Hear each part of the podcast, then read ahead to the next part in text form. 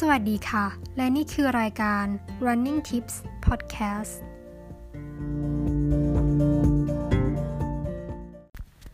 Running Tips วิ่งได้ไม่ใช่แค่ได้วิ่ง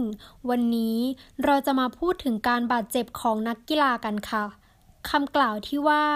การบาดเจ็บของนักกีฬาเป็นของคู่กันนั้น ดิฉันขอเถียงขาดใจเลยค่ะเเพราะถ้าเรารู้จักการป้องกันเบื้องต้น ก็สามารถหลีกเลี่ยงการบาดเจ็บได้ ซึ่งการบาดเจ็บของนักวิ่ง แบ่งออกเป็นสองประเภท ได้แก่ 1. การบาดเจ็บเล็กน้อยที่เกิดจากร่างกายทำงานมากกว่าปกติในกิจวัตรประจำวัน การเพิ่มความหนักของการฝึกซ้อม หรือการเปลี่ยนแปลงรูปแบบการฝึก ซึ่งทำให้ระบบกล้ามเนื้อทำงานมากกว่าที่เคย จึงเกิดอาการเมื่อยล้า บอบช้ำในเนื้อเยื่อเล็กน้อย มีการตึงตัวของกล้ามเนื้อเส้นเอ็น เกิดแรงเครียดในกล้ามเนื้อ เอ็น และพังผืด ซึ่งเป็นเรื่องปกติที่เกิดขึ้นได้กับทุกคนที่ออกมาวิ่ง เมื่อร่างกายปรับ ซ่อมแซม และเสริมสร้าง ให้สามารถรองรับกับการทำงานระดับนี้ได้ อาการดังกล่าวก็จะหายไปค่ะ 2. อาการเจ็บที่เกิดขึ้นทำให้การทำงานของร่างกายลดระดับความสามารถลง หรือไม่สามารถทำงานได้ปกติ ถ้าฝืนทำต่อไป อาจเกิดอันตรายเพิ่มขึ้น ที่เรียกกันว่า อาการบาดเจ็บจริง ๆ ได้ ดังนั้น อาการบาดเจ็บแบบแรกไม่ใช่เรื่องน่าเป็นห่วง แต่คนที่ออกมาวิ่ง หรือออกกำลังกาย มักจะเหมารวมเป็นเรื่องเดียวกัน เจ็บนิด เจ็บหน่อย ก็จะบอกว่าบาดเจ็บแล้ว หยุดวิ่งดีกว่า หยุดวิ่งนานๆ หยุดไปก็เลิกวิ่ง เพราะไม่อยากเจ็บอีก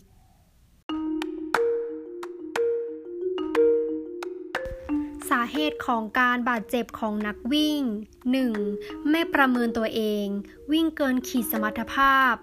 2. เคยบาดเจ็บมาแล้ว และไม่ได้รับการรักษาให้หายขาด 3. ไม่มีการเตรียมร่างกายก่อนและหลังฝึกซ้อม หรือไม่ได้วอร์มอัพและคูลดาวอย่างถูกต้องนั่นเอง 4. ใช้รูปแบบการซ้อมที่ไม่ถูกต้อง หนักเกินไป 5. ใช้อุปกรณ์ที่ไม่เหมาะสม เช่น รองเท้า หรือชุดที่สวมใส่ 6. สภาพของสนาม และภูมิอากาศที่ไม่เอื้ออำนวย 7. เร่งการฝึกซ้อม ใจร้อน เพิ่มระยะทางหรือความเร็วในระยะเวลาสั้น ๆ 8. เรียนแบบนักวิ่งดัง 9. ไม่ให้ความสำคัญต่อการพักฟื้น 10. พักผ่อนไม่เพียงพอร่างกายอ่อนเพลีย 11. ระบบโภชนาการไม่ดี รับประทานอาหารที่ไม่มีประโยชน์ ดื่มแอลกอฮอล์ เสพของมึนเมา 12. โครงสร้างที่ผิดปกติ อาจต้องได้รับคำแนะนำจากแพทย์หรือผู้เชี่ยวชาญเฉพาะด้าน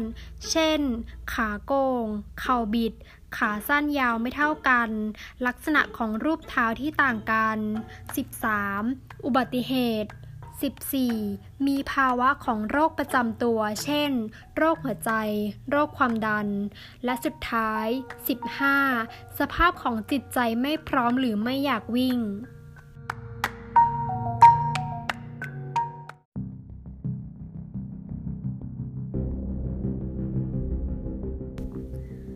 เสียงเตือนจากร่างกาย เมื่อมีอาการเตือนเกิดขึ้นต้องรีบหยุดทบทวนทันทีว่ามีสาเหตุจากอะไร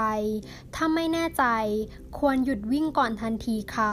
อาการเตือนดังกล่าว อาจมาในรูปแบบของความเบื่อหน่ายเซ็ง ไม่อยากวิ่ง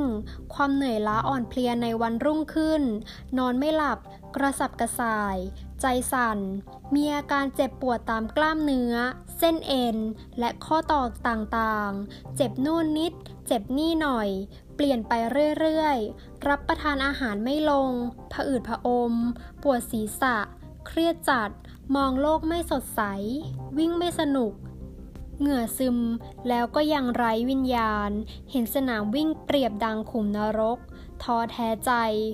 เมื่อเกิดอาการเตือนเหล่านี้ขึ้น อย่าดันทุรังวิ่งต่อไปเลยค่ะ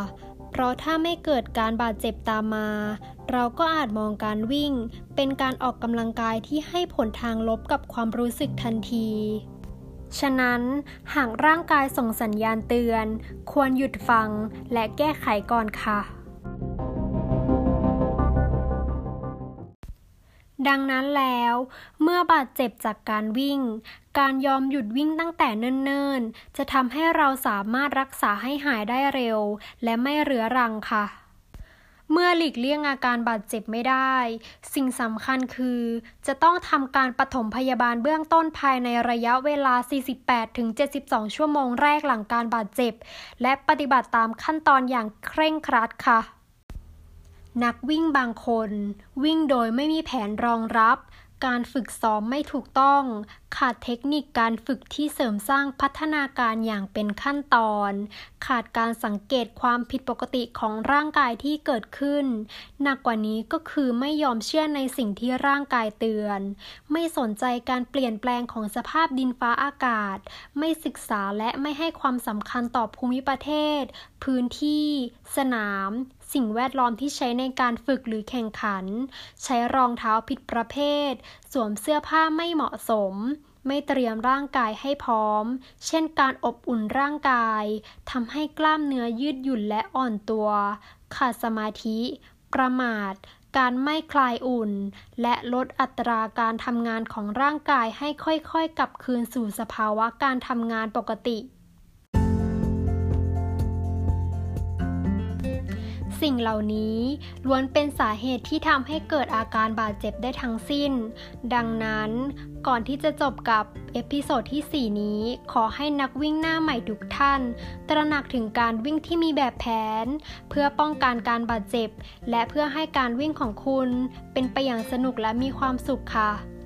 และพบกันใหม่ใน episode ที่ 5 นะคะ สวัสดีค่ะ